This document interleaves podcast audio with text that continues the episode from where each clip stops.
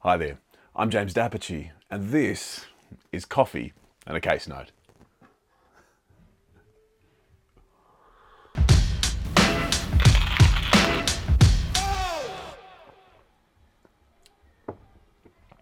My offer is that you lose. Today, team, we're going to be speaking about two parties in a piece of litigation. Now, before we dive into the decision itself, let me give you a little bit of background. Often, when parties are in a court dispute, they're going to be exchanging offers. And if I'm trying to claim some money from you, I might say, Look, I'm claiming stacks, but I tell you what, in order to compromise my claim, I'm happy to stop it today in exchange for me receiving some portion of that amount from you. So I'm going to compromise what I would have otherwise got. I'm claiming all this, but I'm going to reduce it. And that's often the sort of offer we see exchanged, uh, especially when there are liquidated claims for sort of certain amounts of money. Now, sometimes what you see is an offer that essentially is I win, but you don't have to pay my legal costs, right? So let's just have a think about that. I might make an offer because uh, the proceedings are before the court, and that offer might say, Look, I'm so certain that I'm going to win if we go all the way to final hearing, and when I win, I'm going to get my legal costs from you. That today, what I'll say is, Look, I'll just win today and don't worry about legal costs. And what I say is, because I'm so certain to win in future, my offer to compromise and just win today without any legal costs is itself a genuine compromise. My offer is you lose, but don't worry about the legal costs. Okay, so let's bear that second example uh, in mind when we talk about today's decision. The court is taken to a defendant who successfully defends a claim against a plaintiff, and the defendant gets an ordinary costs order in its favour. And the court also grants leave for a further dispute about costs down the track and the defendant essentially accepts that opportunity. And so the defendant goes into the costs dispute and says in that costs dispute, look, I made this offer back in the past.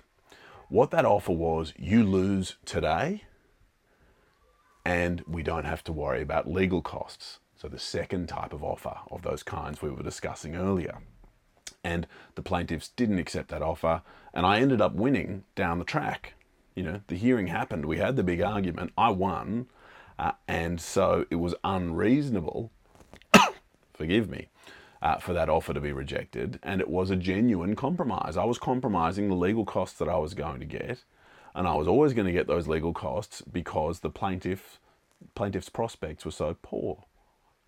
That makes sense? The argument is because I wasn't going to chase my legal costs, because I offered to waive my legal costs, it was a compromise. Now, what the court said was no, in essence. The court said in some cases, saying you lose no legal costs is a genuine compromise, but in these circumstances, for two reasons, it wasn't. Why? Firstly, at the time the offer was made, there was no evidence about the defendant's legal costs. So the defendant didn't really do the arithmetic and set out the numbers and say, look, these are the legal costs. This is the barrel you're staring down if you reject this offer or allow it to lapse. And the second point the court makes is look, the plaintiff's claim may not have been strong, but the defendant's victory relied in part on how evidence about certain oral representations was going to fall in the final hearing which is to say, it wasn't until all the evidence came out before the court that the out- outcome became so certain. And so that meant that before that evidence came out, it was difficult for the defendant to really argue of, oh, we were always going to win, because so much of the decision was going to turn on what actually happened at the hearing.